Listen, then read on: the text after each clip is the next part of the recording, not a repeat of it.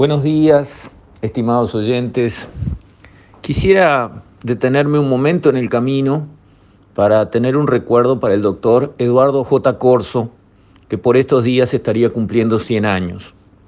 Fue una persona importante para nuestro país.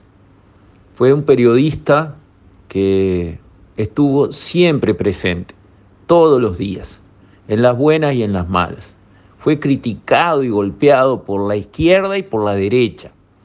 En el 85 dijo, fuerte y claro, en un artículo de la mañana, bajo su firma, los delincuentes de ayer serán los héroes de mañana. Textual. Hay que pensar, ¿no se estará dando eso?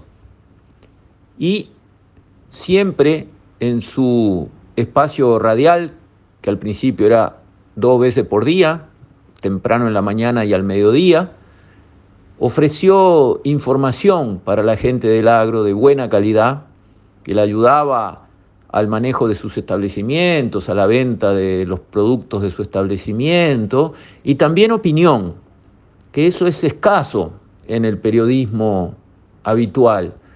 Tenemos todos una sobredosis de información, nos dicen 10 veces por día el tiempo, 10 veces por día el precio de las haciendas. Nos agotan con los homicidios y los, los, robos y los copamientos. 10 veces por día nos dicen lo mismo en la radio, en el diario, en la televisión. Estamos abrumados por un tsunami de información. Lo que falta desesperadamente es análisis y opinión de gente con peso, gente que tiene una formación atrás, tiene sentido común, tiene capacidad de entender y de interpretar y de jugarse la ropa dando una opinión. Esto está bien y esto está mal. Eso le hace bien a una sociedad. Pues bien, el doctor Eduardo Cota Corso hizo eso sin fallar nunca, con sinceridad, todos los días de su vida. Tuve el enorme honor de conocerlo. Fui muchas veces a su audición porque papá era su amigo y yo iba como de relleno. Y después que él se retiró de la última etapa de su actividad radial, que era el espacio que tenía al mediodía, Radio Rural me dio el honor de continuar con un bloque de opinión en el espacio del doctor Eduardo J. Corso, y eso fue hecho por bastante tiempo hasta que la radio tuvo sus cambios directrices y eso terminó.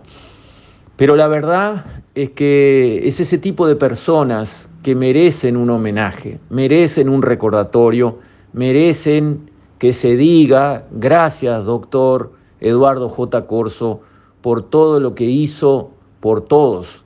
Lo recordamos y lo valoramos mucho.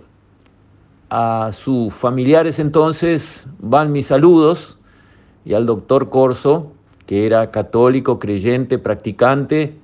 Eh, espero encontrarme con él el día de mañana allá en el cielo. Con esto, estimados oyentes, me despido. Hasta mañana, si Dios quiere.